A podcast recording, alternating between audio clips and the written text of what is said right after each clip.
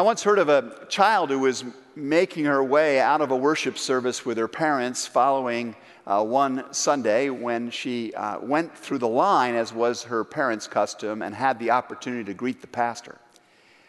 And the little girl uh, this morning had her brow furrowed a bit. She had a question on her mind. She had looked over at the wall in the church building and she'd noticed all of these names put up there on a plaque. And so she, she said to the pastor, Reverend, uh, what are all of those names on that wall over there? And the pastor uh, kindly replied, Oh, those are all of the people of our church who died in service.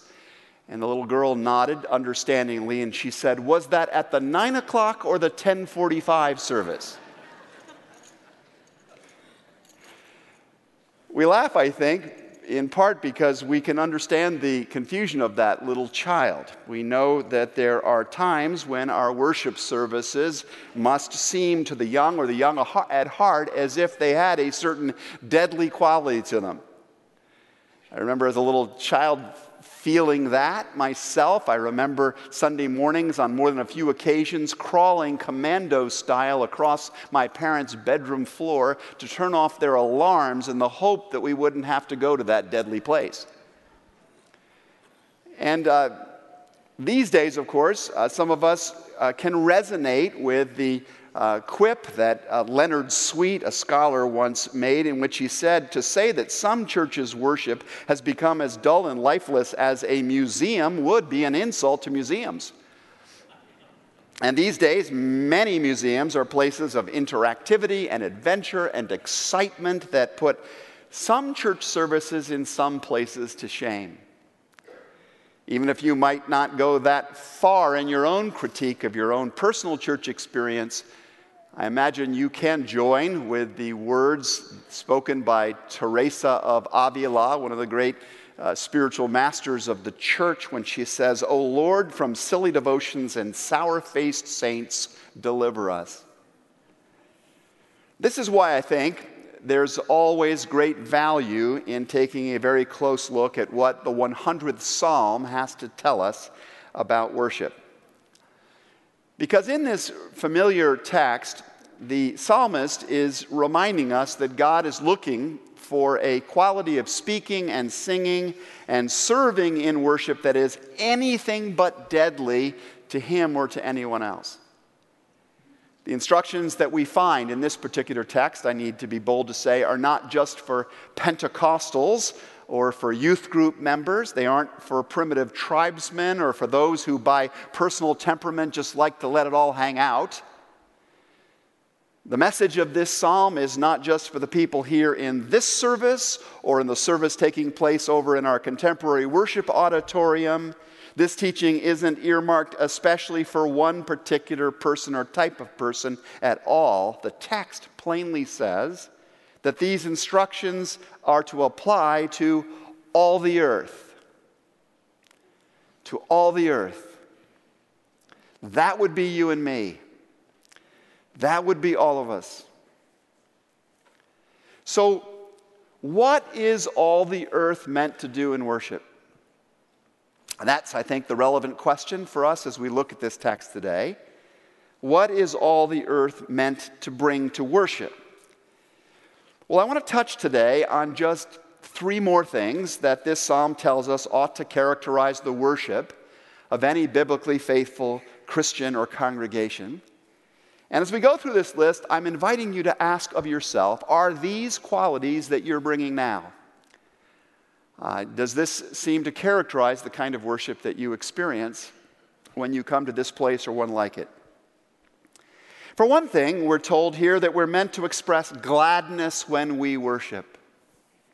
I'm always uh, fond of the remark that our, my colleague Noel Combs will make sometimes uh, to the choir at practice times in which she will say, if, if you feel joy in the Lord, inform your face.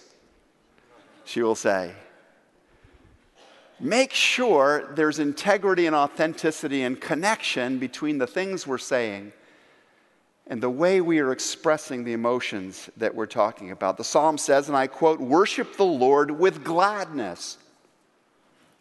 I'm not a great uh, biblical scholar like Richard Allen Farmer. I wish I could unpack this verse with all of the, the passion and the clarity that uh, he brings from the black preaching tradition. Uh, but I will pass along something of what Dr. Farmer once observed about this particular text. He says, Let me tell you what this verse means in the Hebrew. It means worship the Lord with gladness. And let me tell you what it means in some of the other ancient languages. It means worship the Lord with gladness. Let me tell you what it means in some of the other versions of the scripture. It means worship the Lord with gladness. It means just what it says in English, says Farmer, that worship ought to have a certain joy to it. It ought not to be drudgery. We ought not to drag ourselves up in the face of God as if the more I look like I'm in pain, the uglier I can get, the more God will somehow be pleased. To encounter God ought to be an inspiration for gladness, is what the Bible is telling us here. The shepherd boy David once said, I was glad when they said, Let us go up to the house of the Lord. I doubt he was creeping commando style across his parents' bedroom floor to keep them from going to the place of worship. For him, for David as a boy, worship was a place of gladness. Are you glad when you come in here? Are you glad to be in the presence of God's people and to be in communion with God? Or are you like that boy that I read about, that son whose mother woke him up one early Sunday morning to go to church and who said, Oh, mom, I don't want to go. Give me two good reasons why you should not go. His mother said, That's easy, said the son. I do not like the people there, and they do not like me. You give me two reasons why I should go. And she replied, Because you're 61 years old and you're the preacher. I had that conversation with my mom just this morning. Not really. It really is important to remember that none of us actually has to be here in worship. Uh, there is no law that compels it. There is no social requirement anymore that you do it. Our kids won't get much long term benefit from our modeling of it if they see that our heart actually isn't in it. And admission through the pearly gates definitely can't be bought by it. There's only one reason why you and I should be here, and that is because we are glad to do it.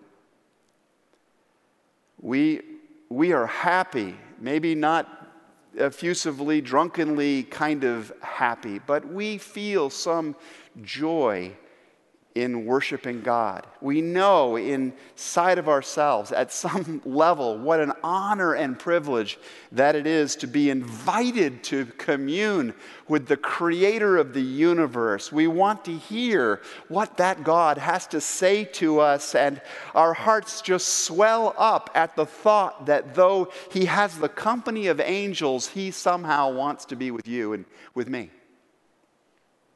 And that makes us glad. This is what makes me, as a preacher at 61 years of age, still very glad to get up on a Sunday morning, even without my mom's prompting, and come to worship. And I hope my gladness shows from time to time. And I hope that yours does too. So, first, let's resolve that we will worship the Lord with gladness. And, and maybe just as we're putting our hand on the, on the handle of the door as we're about to come in, take a pause and remember where we're entering and let it fill us up and let, us let it inform our face and, and walk into this place with, with even more gladness. Secondly, let's come before him with joyful songs, the psalmist tells us. Let's come before Him with joyful songs. That is something else that ought to characterize the worship of God's people. In authentic worship, we will sing loud, joyful songs. Now, you probably know this, but when gladness, genuine gladness, fills somebody's heart, it almost always makes a noise. When you take a popsicle and move it towards the mouth of an 18 month year old, you will hear a squeal of delight, of anticipation at that encounter. When Patrick Kane scores a goal towards the end of a tight game, there is not a Blackhawks fan with a heartbeat that does not make a noise, that, that does not roar with joy. And when someone, even an ordinary person, finds themselves suddenly ushered into the presence of the most phenomenal being in all of the universe, presuming they are sensible of the conditions, then this I guarantee their voices are going to show it. And if their voices are not showing it, it is because they still have not yet really fully understood the conditions into which they have been entering. Psalm 100 does not tell us that we will sing on key. It does not say that we will always sing organ songs or guitar songs. It just says that however we sing or whatever we sing, it will be done with joy and it will be done with gusto Verse 1 literally reads, Shout for joy to the Lord, all the earth. And that instruction is not just given here in the Psalms. The prophet Isaiah says, and I quote, Shout aloud and sing for joy, people of Zion, for great is the Holy One of Israel among you. We get the same message in the New Testament. We're told that when a leper was healed of his disease by our Lord, he came back praising God in what kind of voice? In a loud voice. The book of Revelation pictures heaven as a place where, in a loud voice, they sing, Worthy is the Lamb to receive power and wealth and wisdom and strength and honor and glory and praise. And when the crowd of disciples on Palm Sunday morning are criticized by the Pharisees uh, because they began joyfully to praise God in loud voices for all the miracles they had seen. Jesus pointedly does not turn to his disciples and say, Pipe down, guys pipe down people. That sort of exuberance isn't dignified. No, rather, Jesus turns to the Pharisees and says, I tell you, if they keep quiet, the very stones will cry out in their place. How many of you have ever seen or been in a Gothic cathedral? One of the most beautiful uh, minor examples of this style is found in our own city, in the city of Chicago, the Fourth Presbyterian Church. Stop in there sometime when you're on Michigan Avenue and let the stones speak to you. I don't know if you knew this, but the design of such edifices were an attempt to actually fulfill that poetic statement of Jesus. The great Catholic author G.K. Chesterton points out that worship in the Middle Ages had become far too much of a silent and sober act. And so architects of deep Christian devotion began to design buildings that would inspire a, a more joyfully declarative kind of worship. To walk into a cathedral, says Chesterton, was to enter into a place where the very stones of the massive pillars and the noble arches would seem to cry out in joyful song toward God. This edifice was built with the same aspiration to declare the glory of God just by its very volume. How much better when we, whom the Apostle Peter calls living stones, shout out with them. Let me be clear that you do not have to have a very good voice to fulfill this calling. You don't have to think that the melody or the arrangement or the instrumentation of that particular song or hymn perfectly suits your tastes. But if you are truly adoring God, your face will not be dour, you will not be silent, you will not be merely mumbling or whispering the words. You may sound like me, a bit like a frog when you sing, but tell me if frogs can sit on their lily pads singing across the swamp the virtues of Budweiser beer, as a famous Super Bowl ad once pictured, then is there any one of us who cannot find it in ourselves to stand up and to offer even a joyfully loud croak to the Lord God Himself. Think about this. Unless you've got the kind of gifts that some of the amazing musicians who prompt our service of worship this week and every week have, it will feel like a vulnerable thing to do to sing loud, joyful songs. It will feel like a risky uh, thing to do it. I stood next to one of the wonderful choir members of our church this morning, and it's scary to sing next to somebody who really can sing. Uh, it is a vulnerable act, but consider this. If God could leave the sublime comforts of heaven for a miserable stable if God could lay open his very veins upon a cross in order to express his love for you and for me, do you think it might be possible for you and for me to risk ourselves just a little bit more to express our love and gratitude toward him? What do you think? If you have been mainly asleep for this sermon so far, come on back now because I'm going to bring it towards a close. And I want to summarize what we've covered and then send you out from this place. The emotional character of worship is meant to be gladness. Not every time.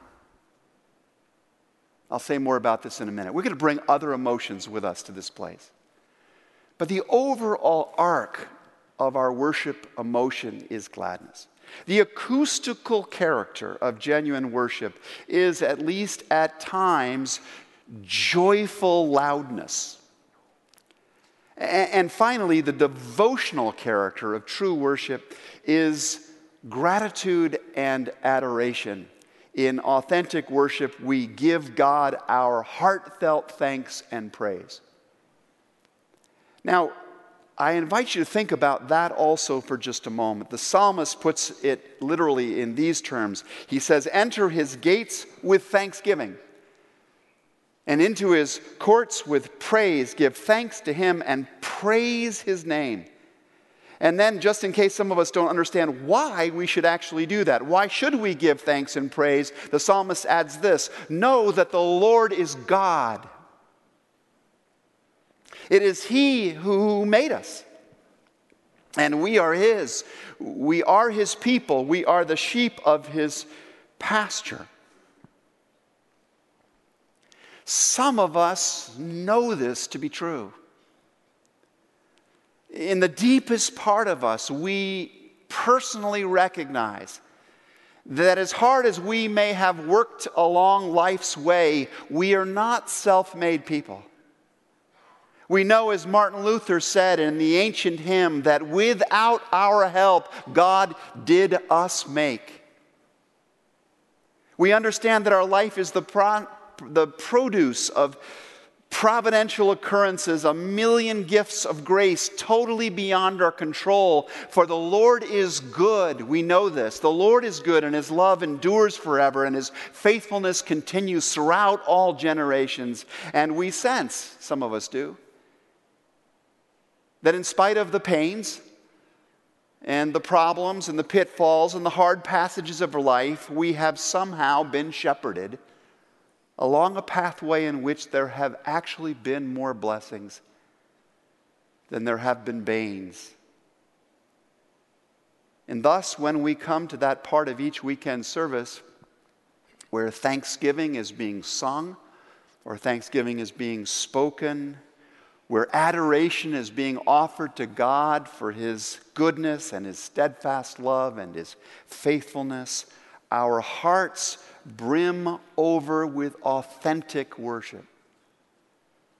For some of us, it's just the natural effect of being so sensible to the conditions. I know that isn't so for all of us. Some of us are still a little bit deluded into thinking that we mostly did it for ourselves. Some of us are so busy thinking of what we must do for ourselves next or to do for other people next that we find it hard to connect truthfully with what's going on in this place.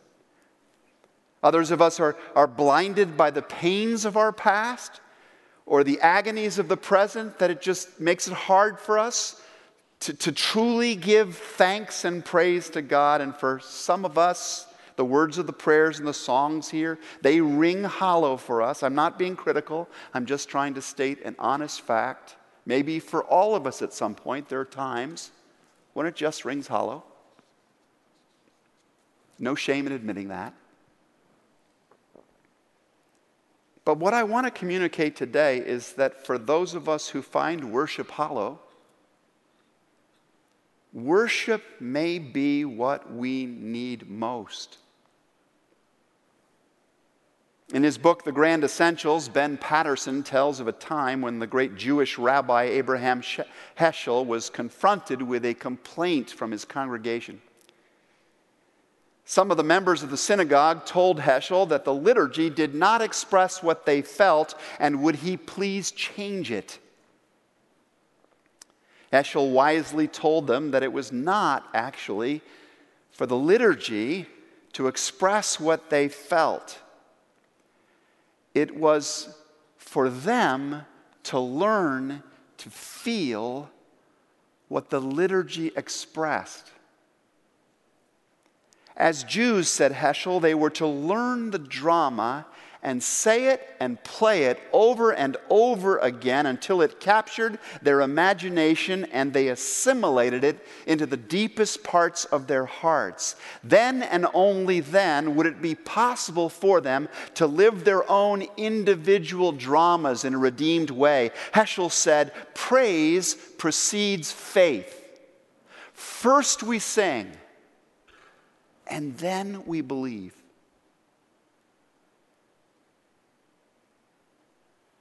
It's why I, I just love the great songs of the faith. How many of them have shepherded me into belief. It's why I delight when I see young people in this place starting to learn the great songs of the faith. Because I believe praise often precedes a heartfelt faith. First we sing, then we believe. And this is a major part of why, when I come to worship with, with all of you, I try to bring with me what I would call a disciplined joy. I do not mean that I try to hold back the joyful feelings I have. Honestly, when I come to worship some days, it's with anything but feelings of joy what I mean is that I try to let the words and the act of singing or speaking in this place give rise to the joyful feelings I don't always have, but which I know at my best moments I ought to have if I fully understood the miracle of God's grace. And along with the psalmist, each week I just ask, and I invite you, I encourage you to ask. I ask of that service of God in that service to create in me a clean heart and renew a right spirit within me. And most weeks, God answers that prayer. And the act of worship changes me. And I walk back out into the world able to live differently than before I came. So I hope that we will try this for ourselves, that we'll bring to worship a commitment to practicing an even more disciplined joy. And I think that if we do this, we'll discover two things. One, I think we will find that our experience of worship becomes anything but dull and lifeless. I think that by the end of our experience, we will find that it, we have been filled with a greater gladness than when we came, that we are able to make a more genuinely joyful noise than before, and that thanksgiving and praise are for us more than just pious words. They've become realities for us through worship. And secondly, I suspect that if we did this, if we leaned into this together in all of the places that we worship as a congregation, that very, very few people would ever leave worship wondering who died at 9 or 1045. On the contrary, the very witness of our worship will tell them that someone lives someone who is supremely good, whose steadfast love endures forever, and whose faithfulness still speaks to all generations. And to that I say, for the very last time until Easter morning, I say, Hallelujah, Alleluia. And to all of that, I pray God's faithful servants will say, Amen and amen.